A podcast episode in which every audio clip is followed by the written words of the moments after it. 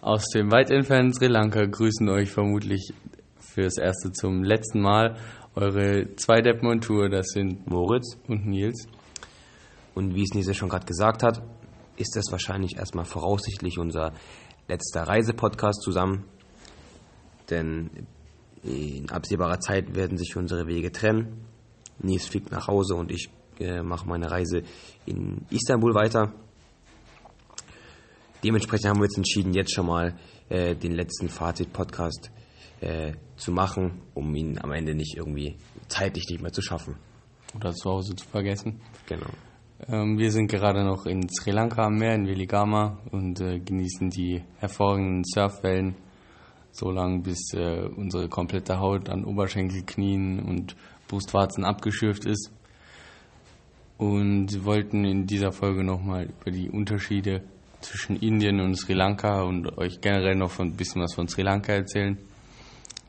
Ja, Genau, also ähm, auf den ersten Blick kann man Sri Lanka so ein bisschen mit Südindien vergleichen. Auch von der Landschaft her passt es eigentlich ziemlich gut.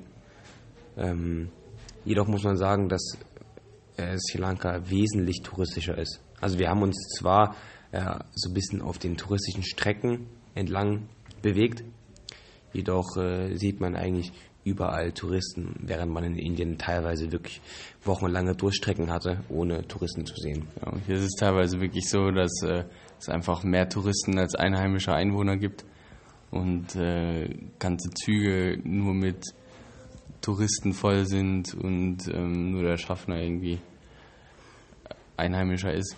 Ja, man muss aber dazu sagen, also das klingt jetzt irgendwie gerade horrorhaft, aber das ist irgendwie noch ein sehr angenehmer Tourismus, kann man sagen. Es ist nicht wirklich äh, so ein, E- also Es ist kein Pauschalreisentourismus Genau. und äh, auch nicht so Hotelblocks am Strand und äh, mit Sonnenschirm zugemüllter Strand.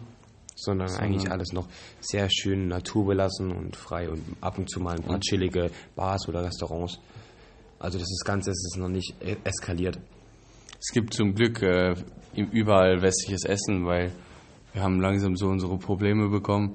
Äh, Fried Rice und Fried Noodles und äh, Egg Kutu Kriegt man irgendwann einfach nicht mehr zu runter. Das ist, bekommen. Das ist viel zu fettig. und äh, deswegen sind wir ganz froh, wenn wir hier mal die ein oder andere Pasta oder Portion. auch mal einen Burger finden. genau. Ein Zeichen, dass es wirklich höchste Eisenbahn wieder fürs gute deutsche Essen ist. Ja. Ja. Ähm, was kann man noch sagen? Sri Lanka an sich äh, ist von der Natur her extremst abwechslungsreich. Also wir haben innerhalb von ganz kurzer Zeit Innerhalb von nicht mal zwei Tagen waren wir am Meer, im Dschungel, in äh, Hochgebirgen, also in relativ hohen Gebirgen, Teeplantagen, äh, Stadt, Stadt, Also Städte. Städte und ist einfach extrem abgefahren auch, was hier für unterschiedliche Klimazonen und äh, land landschaftliche Eindrücke gibt. ja. Und Ja, man kann auch sagen, dass teilweise aber auch die Preise für den Tourismus ein bisschen eskalieren. Also bei Essen und Hotels ist es alles noch in Ordnung, aber so Eintrittspreise, zum Beispiel, Beispiel, äh, es gibt so einen recht berühmten äh, großen Felsen, der so ein bisschen irgendwie fehl am Platze wirkt, weil er irgendwie ja, äh, ziemlich eine Flachebene genau, ist. wer uns auf Instagram folgt, hat den bestimmt gesehen. Der Genau. ist vom Sigiriya Rock. Und da ist der Eintritt auf, den, auf diesen äh, Felsen selbst liegt bei 30 Dollar pro Person, nur für einen einzelnen Felsen. Also das ist manchmal wirklich ähm, dumme Preise, kann man sagen. Und auch für die Tempel zahlt man äh, 10 Euro aufwärts teilweise, äh, um, nur um dadurch irgendeinen buddhistischen Tempel zu steigen. Ja, Ja, da haben wir uns dann einfach ein bisschen zurückgehalten und auch genau.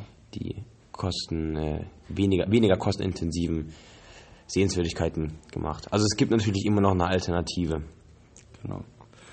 Über die Kultur lässt sich vielleicht sagen, dass man äh, merkt, dass äh, hier der Ursprung dieser Kultur hier aus Indien stammt. Also es sind viele Leute sind aus Tamil Nadu oder die Tamilen, so eine Volksgruppe, die auch in äh, Südostindien, wenn man in Südwestindien lebt. So wird die Sprache hier auch genannt in Sri Lanka.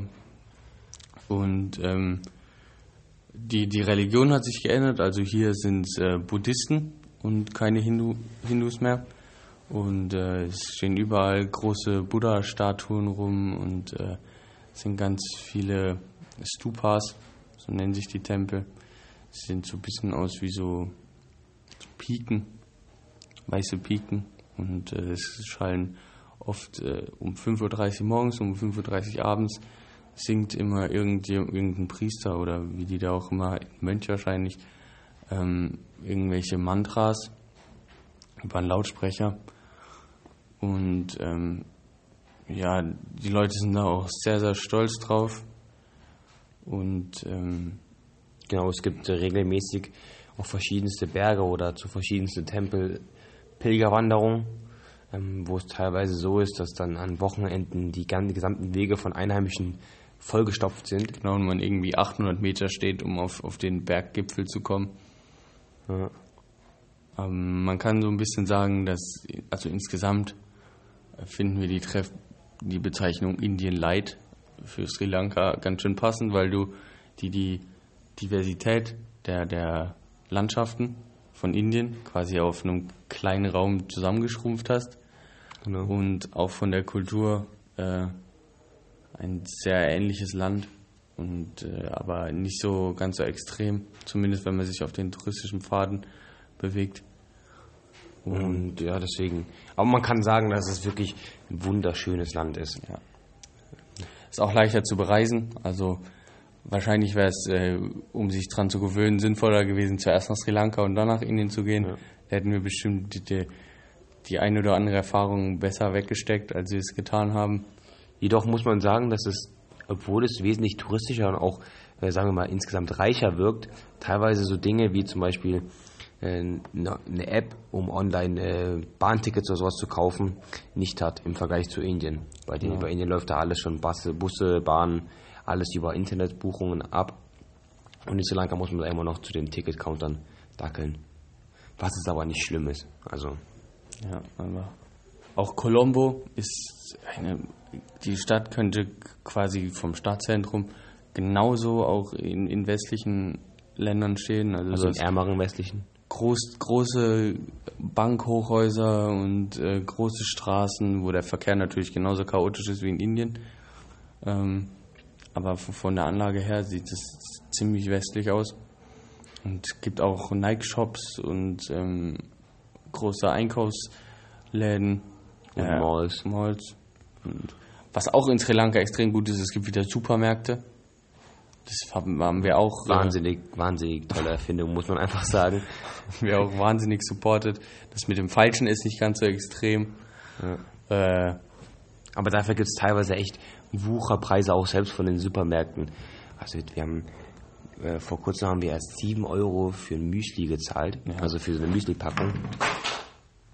Ähm, oder auch teilweise 4 Euro für ein Duschgel und das ist ja teilweise Deutschlandpreis oder höher sogar, obwohl hier eigentlich alles billiger als in Deutschland ist. Mhm. Deswegen ist manchmal ein bisschen komisch. Naja.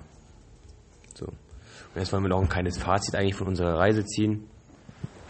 Und äh, da muss man schon sagen, das ist schon echt krass. Also, wenn man überlegt, dass wir vor vier Monaten ähm, in Delhi angekommen sind und komplett kulturgeschockt waren, nicht wussten, wie lange wir das hier durchhalten, ob wir es überhaupt durchhalten, ähm, also im Prinzip in die ersten Wochen waren wir eigentlich immer knapp am Aufgeben. Ja. Und da hat sich das echt nochmal sehr schön entwickelt.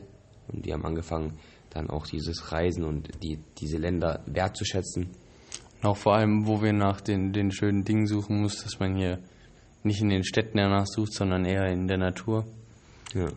Und ähm, auch das jetzt nicht so unser Ding ist, äh, jeden Tag irgendwie drei Tempel zu besichtigen oder so. Genau, also das kann man eine Zeit lang machen, aber nach vier Monaten hat man sich dann schon satt gesehen an Tempeln. Genau. Und äh, war bestimmt auch einfach ein bisschen Erfahrung, die wir da sammeln mussten, um uns die Reise dann so zu machen, dass sie uns gefällt. Aber letztendlich war es, denke ich, eine extrem wertvolle Erfahrung, mal ähm, sowas komplett anderes als das, was man von zu Hause gewohnt ist, kennenzulernen. Weil das ist einfach was anderes, wenn man das erlebt, als wenn man das wertschätzt, äh, als wenn man das erzählt bekommt. Genau. also wir, wir, haben, wir wussten im Prinzip schon, so zum Beispiel jetzt, was in Delhi auf uns zukommt. Dass wir da kulturgeschockt sein werden, dass da jeder versucht, mit uns äh, Geschäfte zu machen und uns äh, abzuziehen. Aber das richtig realisiert haben wir erst, als wir da waren. Und genauso ist es eigentlich überall ergangen. Und es waren teilweise wirklich äh, Herausforderungen, an denen man dann persönlich wachsen konnte. Und äh, ich denke, man kann auch wirklich sagen, dass wir hier beide einiges dazugelernt haben, das uns nicht nur hilft, hier in der Kultur klarzukommen, sondern auch bei uns zu Hause. Ähm, einfach so Dinge wie mehr auf seinem eigenen Recht bestehen und so, die hier in den Kulturen eine größere Rolle spielen, als es bei uns vielleicht der Fall ist, die man da ein bisschen adaptieren konnte, weil man hier sonst komplett untergegangen wäre. Und ähm, ja, auch mal auch so Erfahrungen. Ich meine, wir sind äh, waren, bis wir, bevor wir hierher losgegangen sind, waren wir quasi durchgehend in unserem Elternhaus. Und es war quasi auch so ein bisschen der erste Schritt, mal selbstständig vier Monate zu versuchen, über die Runden zu kommen und ähm, ohne Mutti zu überleben. Genau. Hat aber ganz gut geklappt, muss man sagen.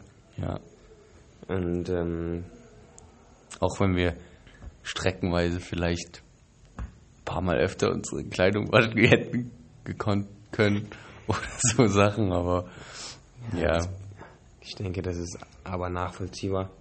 wir haben es überlebt, ohne größere Schäden und äh, sind einige Erfahrungen reicher. Genau. Und, Und hatten einfach echt eine schöne Zeit, muss man auch sagen. Ja,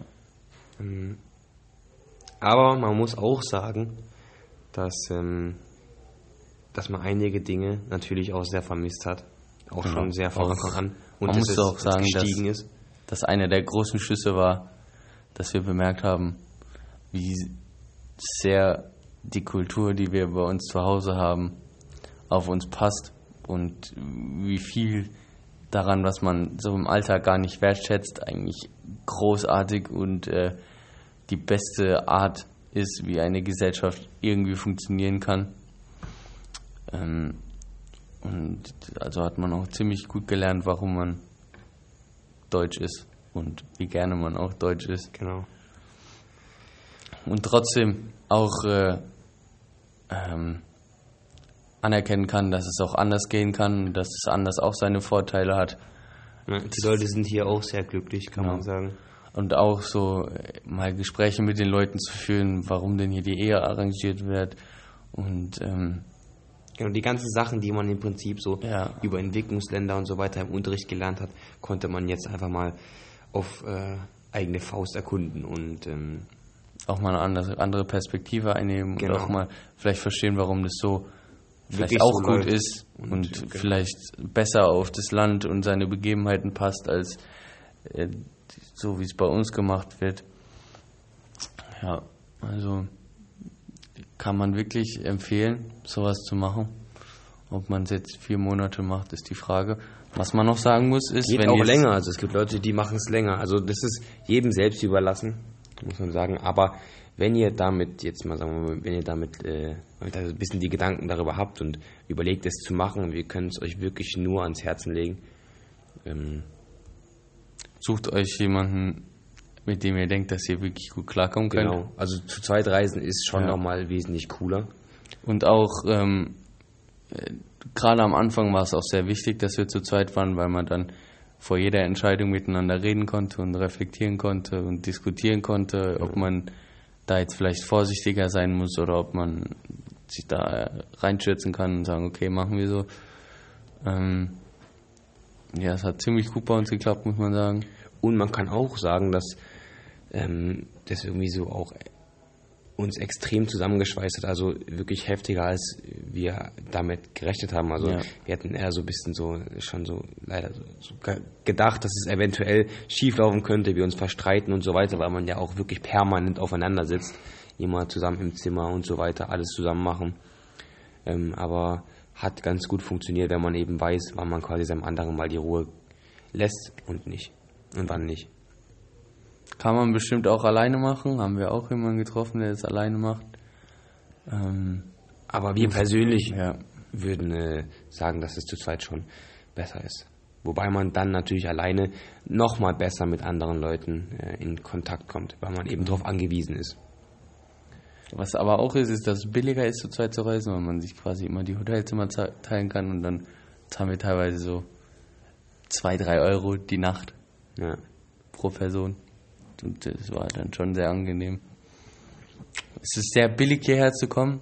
Also ihr könnt, wenn ihr, wir haben, wir haben gut gelebt immer und äh, wir haben jetzt pro Monat circa so 800, 900 Euro in Indien ausgegeben. Und wir haben wirklich gut gelebt. Also man kann sogar, wenn man will, noch sparsamer leben. Ja, Aber ähm, genau, also Indien und Sri Lanka kann man im Prinzip weiterempfehlen. Es ist jetzt nicht schon so, ich will nicht sagen ausgelutscht, aber extrem ähm, überreizt wie Australien zum Beispiel oder sowas, sondern es ist eher so im Aufkommen. Und wenn man das dann noch da mitnimmt, wenn noch nicht so viele Leute dort sind und es eher noch aus Travelern besteht und nicht aus anderen Touristen, dann ist es ja ganz cool. genau. Also wenn es euch wegzieht, dann äh, gebt dem Drang nach. Es ist wirklich wert. Und äh, Genau. Also das war jetzt unser letzter Podcast, kann man sagen. Ähm, wir vielleicht zieht uns ja nochmal woanders hin. kann sein, irgendwann mal Dann wieder. grüßen wir euch aus Südamerika oder Genau. Bangladesch oder wo auch immer her.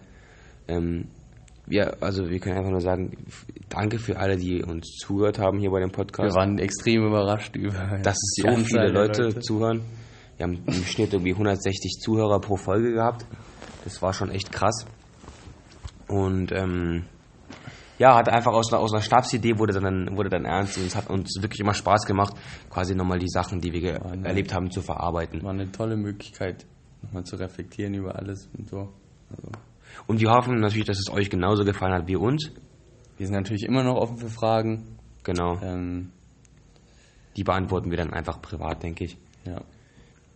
Ähm, es sei denn, es kommt jetzt ein riesen Ansturm, womit wir aber jetzt nicht rechnen. ja, also dann macht's gut. Und wir beenden das Ganze dann mit einem Nice Podcast, Bro.